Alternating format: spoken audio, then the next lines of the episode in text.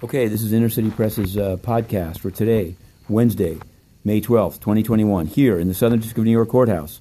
We're covering more than 10 cases, including the ongoing U.S. v. Donziger trial, which should uh, become uh, even, even better next week when the defense takes over. But we covered this morning the sentencing of uh, New Yorker Zachary Clark, arrested in the Bronx for material support to ISIS. He's also, you know, seems to have a lot of personal problems including three, three near deadly uh, drug overdoses.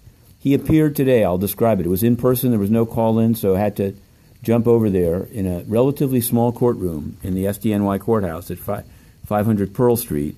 Uh, Zachary Clark appeared in an orange jumpsuit uh, with a WCDOC, Westchester County Department of Corrections, on the back.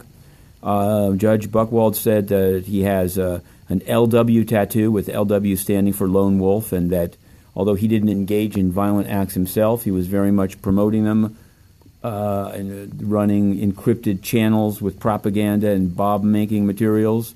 Anyway, he got the max 24, uh, t- uh, excuse me, uh, 240 months, that's 20 years, and a lifetime of supervision thereafter. She said that af- at that time he could ask to have supervision released if things were going better.